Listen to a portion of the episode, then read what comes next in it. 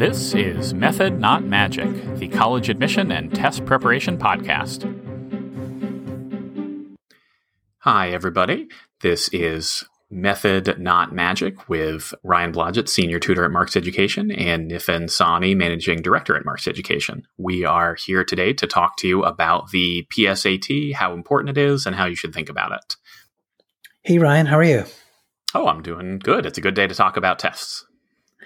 Wonderful. So, Ryan, what is the PSAT? Uh, the PSAT is a standardized test made by the College Board, the same people that make the SAT.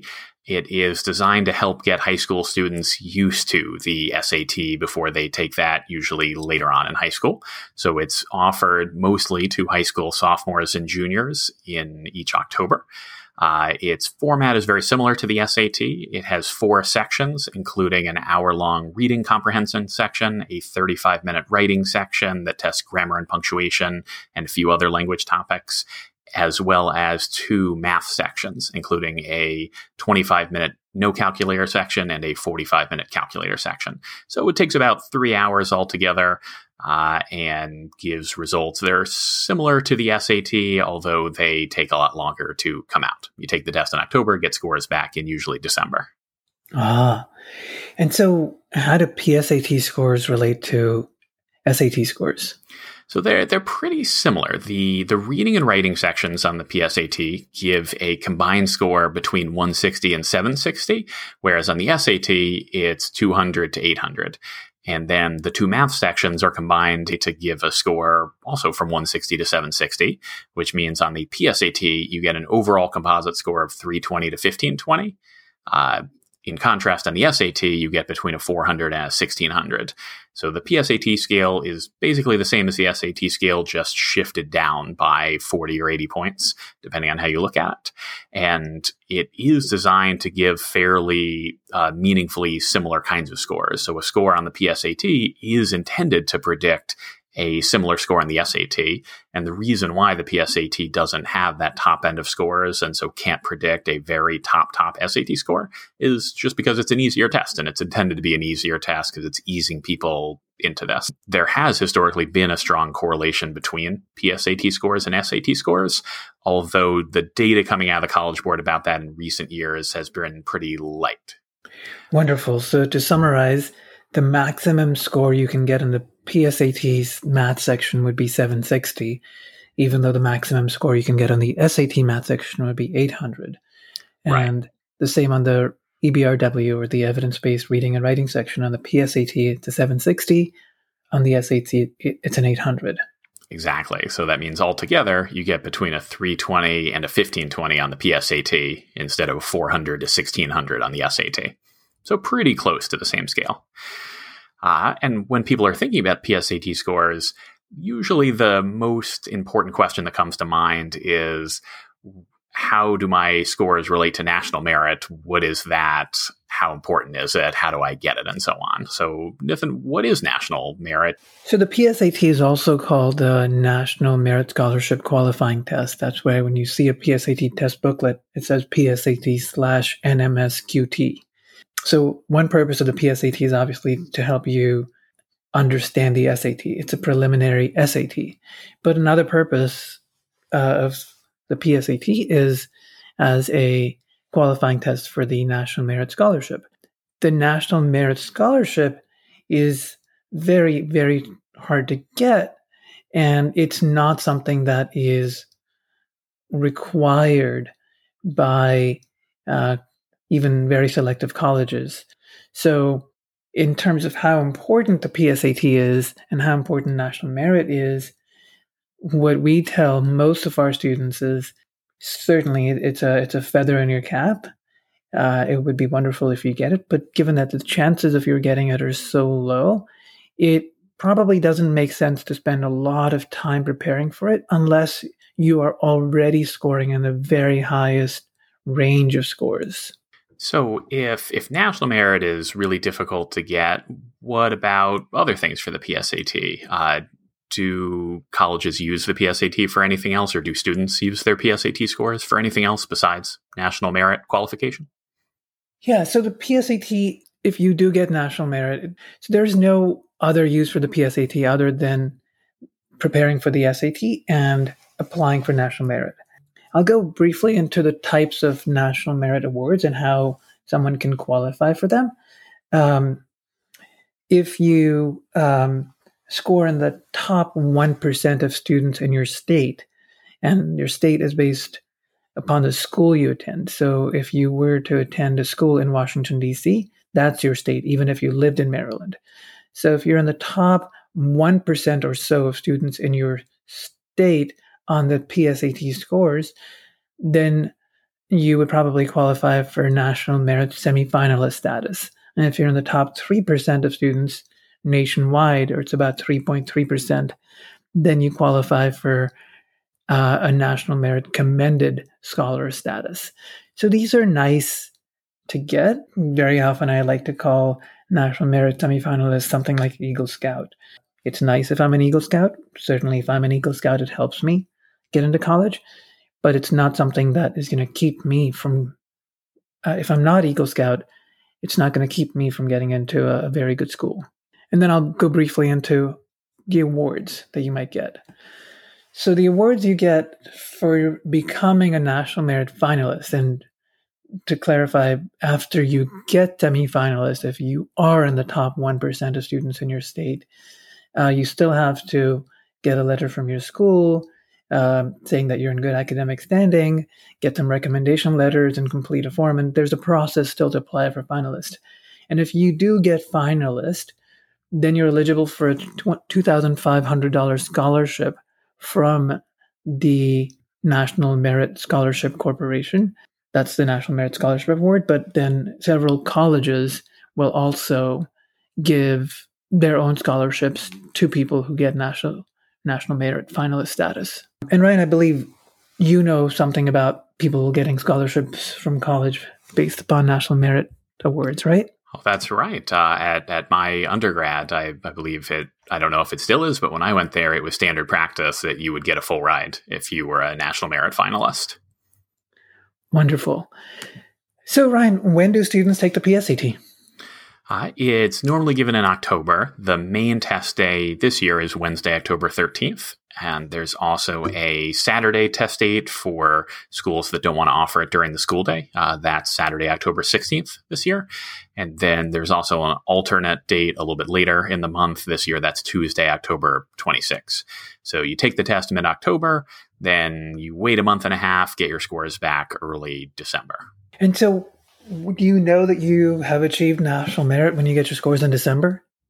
Oh, not nearly. You you don't find out about that for quite a while after. Uh, the the national merit qualifying levels are based on percentages, whether you are in the top some percentage of your state. And so it takes a while for the NMSQ to correlate that information, figure out exactly what score in each state is needed, and release it.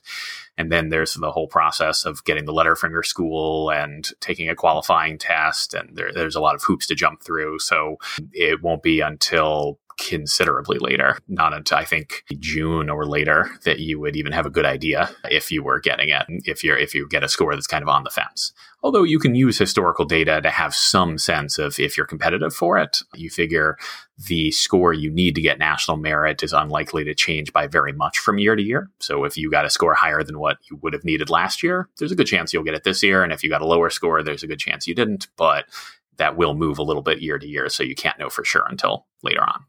Right, and the scores in in D.C., Maryland, Massachusetts, and some extent in Virginia as well are, are very high, and it's very difficult to get.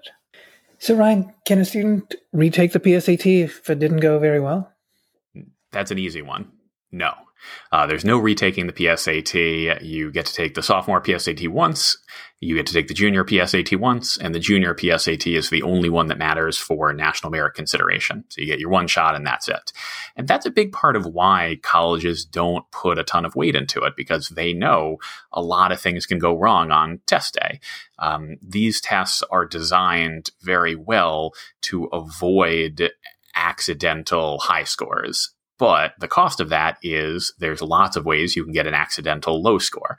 If you are particularly tired that day or stressed out or just get a little bit unlucky with some particular selections of topics or types of passages or math questions and maybe get thrown off for the rest of the test as a result. Um, so because of that, colleges don't care a ton about PSAT scores. It's why they're not used for very much else besides national merit. And instead, students should focus their time and attention more so on the ACT or the SAT. That's really the, the scores that colleges care most about. And those are tests that you can take multiple times if you need to. And indeed, uh, most people do take those tests more than once. So we emphasize studying for the SAT and the ACT, which can be retaken, as opposed to studying very much for the PSAT. Now, Ryan, if a student were to choose to study for the PSAT, perhaps because they are a top scorer, when should they start? Uh, so it depends primarily on which test a student is going to be studying for after the PSAT. If a student knows they're going to be studying for the SAT specifically, then there's little need to study for the PSAT individually. You can just study for the SAT. The PSAT is just a slightly easier version, for the most part, of the SAT. So studying for the SAT will get you well prepared for the PSAT. If a student, on the other hand, is going to be taking the ACT, then studying for the PSAT is not likely going to be worth the time and effort. Maybe for those very high scoring students that have a really good shot of getting national merit. But for the great majority of students, unless you're going to be taking the SAT, it's not really worth it to put time into the PSAT. You just don't get uh, just about anything from it unless you get national merit. And like we've talked about, that is a very difficult thing to get. If a student doesn't know, which tests they're going to be taking between the SAT and the ACT. They should take baseline practice tests from both to figure that out um, whenever they, they get a chance. And that's something we usually recommend starting to think about, oh, near the end of sophomore year, in the summer, uh, right before junior year, or early into junior year. Although it's not a huge rush for students that are going to be studying for the PSAT, in addition to just doing SAT studying, if they're studying for the SAT, they should plan to do practice tests. There are lots of released uh, official PSATs that students can work through for practice to really get used to the timing and the types of questions, start working on relevant skill development, like certain topics in algebra, reading comprehension, grammar and punctuation, and so on. But again, this shouldn't be something that students stress out about. Studying for the PSAT is very optional and only makes sense for students that are going for that really top score on it and that can fit this into their schedule. It's much more important to get a high score on the SAT or the ACT and to get good grades in high school. Uh, so only really focus on the PSAT, I think, if you have the time and focus to do so, and if it's not going to be too high a stress burden. Such a great message. Thanks for summarizing that so well. Absolutely. So, one question uh, for you, Nathan. I've heard that you can use SAT scores instead of PSAT scores for national merit qualification, uh, at least recently. Um, is that is that true? And how long has that been true, if so? Yeah, Ryan. So it is true that you can take the SAT uh, using alternate entry. If you take the SAT until the June date of your 11th grade year, you can use SAT scores instead of PSAT scores for national merit consideration. You do have to apply for that, you can Google alternate entry or you can ask uh, us. You can reach out to us at Marks Education and we can help you with the process. You have to not take the PSAT in that situation. So you don't show up for your PSAT. Take the SAT instead. And as I said, apply for alternate entry. This is a a backdoor to getting national merit, and it's possible that it's a little easier, especially in the more highly scoring states, the more competitive, densely populated states, uh, to get national merit using this strategy. But it's meant for people who were not able to take the PSAT for health related reasons. So if you're not able to take the PSAT for health related reasons, absolutely, you can submit your SAT scores.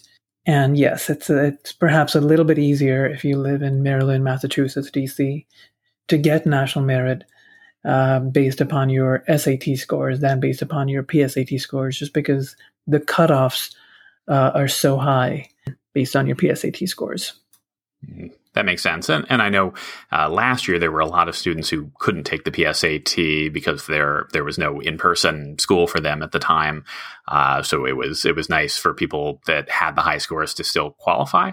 I imagine this year it'll be the, this like backdoor program won't be quite as needed, but still, I wouldn't be surprised to see a lot of students uh, who can benefit from it. Exactly. Yeah. So this has all been about the test you take to try to get national merit, but what happens after you take the PSAT for applying? I know we, we talked about some of the steps that you uh, you to get finalist, you have to get a letter from your school and uh, fill out an application. There's some steps, but I've also heard something about a confirming test that you have to take another test after the PSAT to qualify for the higher level awards for national merit. Um, how how does that work, and what what test is that? Great question. So, Ryan, if you do get national merit semifinalist, if you're in the top one percent of students in your state on the PSAT, and you want to apply for finalists and get that scholarship, one of the steps is that you have to take the SAT or the ACT and do very well on those tests. You uh, either of those tests. It used to be that you should you could only take the SAT, but now you can use the ACT and a very high score on the ACT uh, as your confirming score. Uh, the very high score is set every year and it's set nationally and it's based upon the commended scholar cutoff. So it changes every year, but uh, we can certainly look that up for you based uh, uh, from year to year what that is uh, if you have any questions. So, w- would you say it's harder to get the score on the PSAT to qualify in the first place, or harder to get the high score on the confirming test later on? Oh, it's definitely harder to get the score on the PSAT simply because there's less margin for error on the PSAT, and uh, you have multiple shots at the SAT or the ACT to get that confirming score. You only have one shot at the PSAT, as you've mentioned earlier. So it'd be fair to say that if you get the high score on the PSAT, qualify the the later confirming test probably isn't going to be a big hurdle for you. Would you say that's right? Right. I don't think it's going to be a hurdle for for most people who get the PSAT unless they fall ill or something, but I don't think that's a consideration. You're right. Mm-hmm. Oh, that's good. Takes the pressure down. Yeah. So maybe we could wrap this up by telling people about our free baseline tests that they can take. So if you have uh, a desire to study for the SAT or the ACT or for the PSAT, we administer free Zoom proctored tests. You can reach out to us at aevans at markseducation.com. That's A Evans, E V A N S, at markseducation.com to set up a free baseline SAT, PSAT, or ACT to see how you might do. There's no charge for the test or for the score report or even for a free consult with a tutor afterwards. And also, if we have uh, very inexpensive books on Amazon that you can just look up by looking up Mark's Prep on Amazon, which are very highly reviewed. That all sounds great to me. Well, thanks so much, Nithin, for talking with me today about the PSAT, and thanks everybody out there for listening. Uh, I know this went on a little bit longer than we had expected, but we got through a lot of really good information, so I hope people uh, learn something helpful. Yeah, take care, everybody. Great. Thanks, Ryan.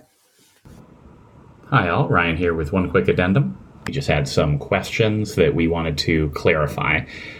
People should know colleges do license PSAT scores, but they do it for marketing, not for admissions purposes. So high scoring PSAT students might start getting marketing mail from colleges after they take the PSAT, but again, it's just used for marketing, not actually for admissions decisions. Uh, second, we had talked about the National Merit Scholars getting scholarships. Um, that scholarship is $2,500 per year. Uh, and only about half of students that become National Merit Scholars actually get the scholarship. So there is still a process of being selected for the actual scholarship even after you become a National Merit Scholar. Uh, and those scholarship notifications go out in September, the year after you take the PSAT. So you can potentially predict whether you will get National Merit Scholar and possibly if you'll get a National Merit Scholarship based on your uh, scores and other information earlier on, but you won't really be sure until then. So it is quite a while after you actually take the test that you know for sure. All right. Thanks again, everyone, for tuning in.